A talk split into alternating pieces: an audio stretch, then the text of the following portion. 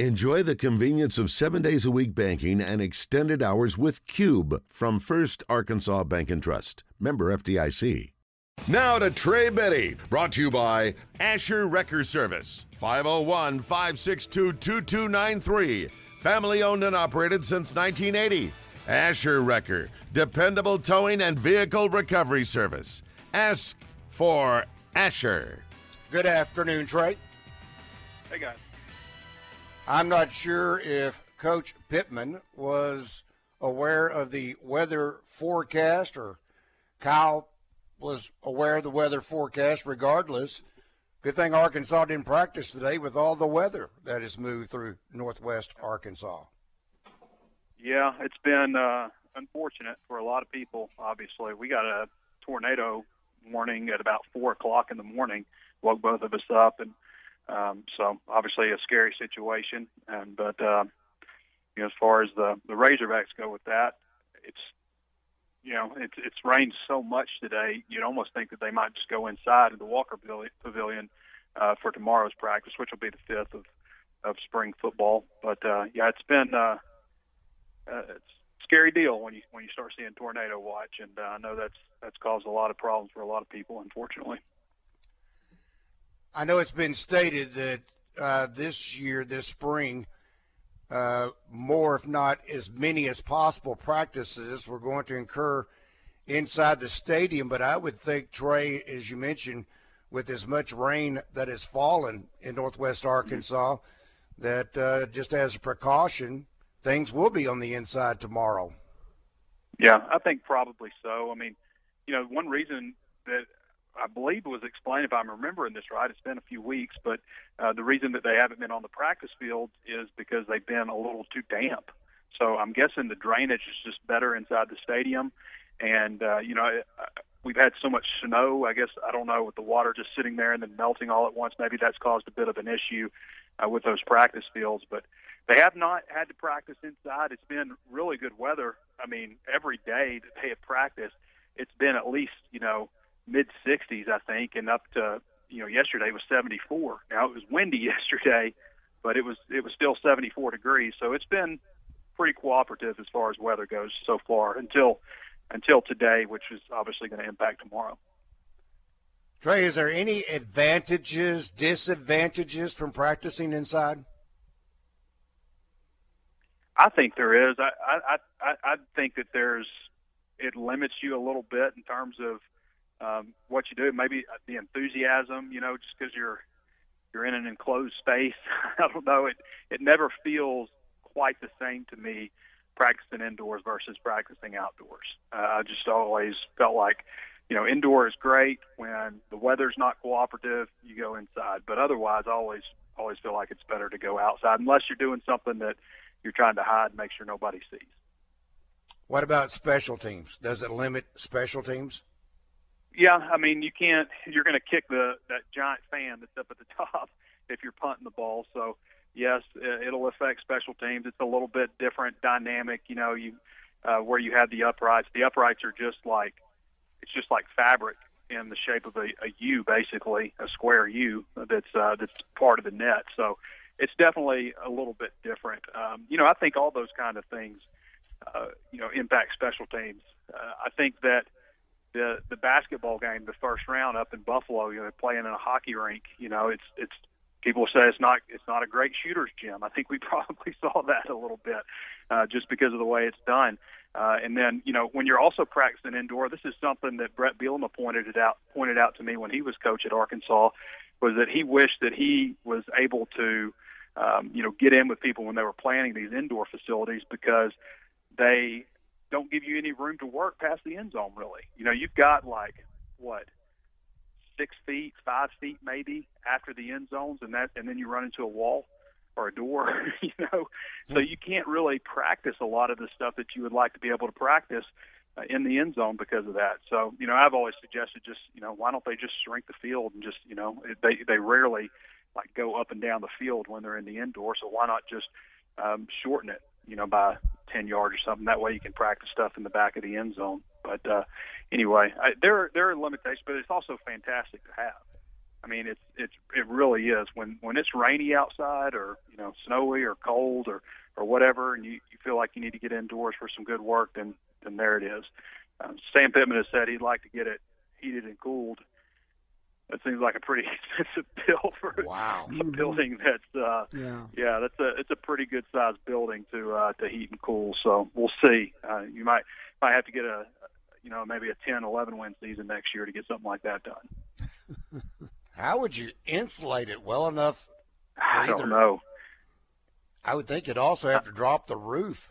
Uh, well, I'm I'm not a heat Yeah. guy. Well, uh, some things that I, I don't, I've never liked about it. You know, when it gets hot in there, you have to open the doors up. If you're standing next to a door, you can catch a good breeze, but otherwise, it gets pretty stuffy in there Mhm. in the summertime. Uh, and they they installed those giant fans. Uh, that's been several years now. Um, they also improved the lighting in there for like. You, it was kind of hard to take a good picture in there, you know, like just from a media person standpoint, we couldn't get good pictures. Uh, so, but it's still, you know, I don't want to be critical of the Pat Walker at Willard Pat Walker Pavilion. It's it's a great facility. I mean, it really is, and um, it's been a big benefit, and especially great for camps and things of that nature. You know, when you bring the high school kids up, and um, so it's it's a great facility. It's just nothing beats working outdoors. I can tell you from a parent spectator standpoint, when it's inside, this is for a camp, it's hot. And Yeah, oh, you yeah. would see everybody flocking as much as possible around, as you mentioned, the exits where the doors were open because otherwise it was a oven inside there. Uh, speaking of special teams, Trey, has uh, any clarity whether it's on punt returns, kickoff returns? Have they even had a chance to work on that yet? Yeah, they've been working on that. They they not kick return and stuff like that, but uh, like uh, punt return. They I think that was the first time I've seen them actually have punt returners back deep. Randy, um, the guys were Bryce Stephens, as you would as you would obviously expect. Um, you have uh, Trevon Brazile is committed to Arkansas. Randy, Missouri. It just happened. Sorry, Okay. change, to change to change pace on you. He entered the portal on March 22nd, shortly after head coach Cuonzo Martin was relieved of his duties. A move that saw significant buzz. Posted 6.6 points, 53.4 percent shooting from the field, 33.3 percent beyond the arc, 5.3 rebounds, 1.9 blocks, 21.6 minutes per game.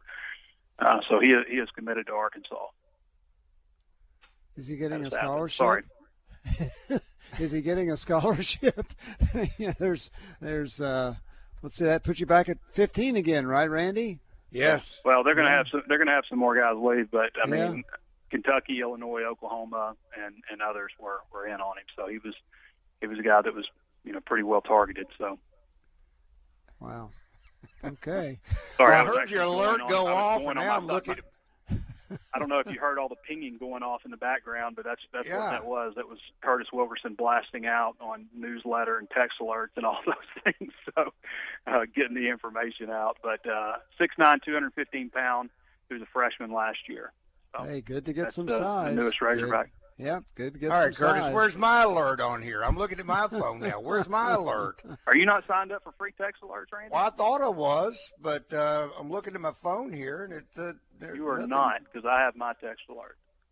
I have mine. So you Well, got to get on mine there on and sign up for silent, text so I mean that that may you know I always have to look at that, but uh, we send we send our stuff out via text alert.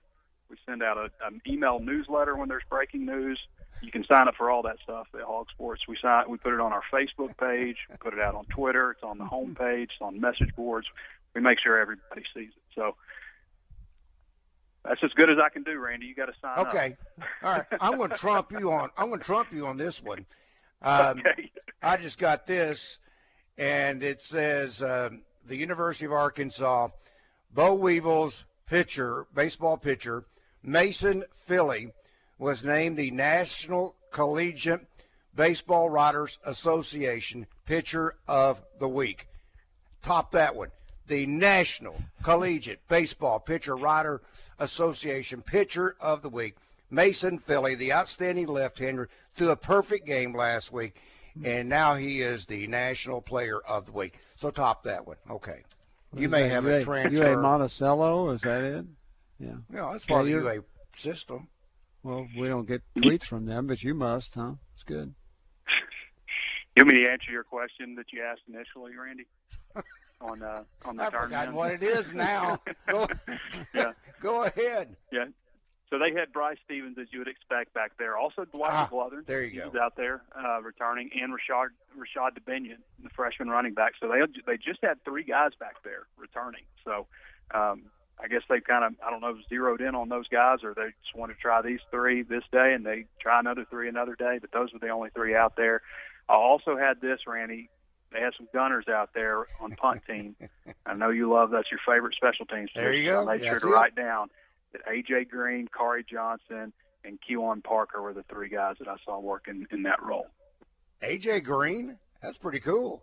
AJ Green, yep. Yeah. They want some speed. cool. They got some speed. They got to Yeah. use it. Speed to burn. Uh, let's talk to Big Keith. Big Keith, you got a question or comment for Trey?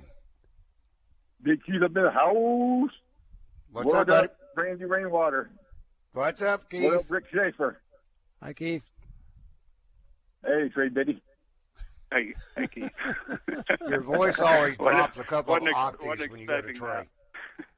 Hello, Uh, Keith. no. hello, Trey. It's because Trey ain't, ain't official. I, I like the DJs. I'm messing with you guys. Hey, uh, you were talking about how they all got to go indoors and all this. This is another reason why I keep saying we need to have a, a big, uh, you know, indoor stadium. You know, like I brought up before. We need to bring that I don't think there's a roof going over. there. No, I don't think there's a roof going over the stadium. No. No, don't think I so. know. No. No, we got to. We got to make a new stadium, multi-purpose.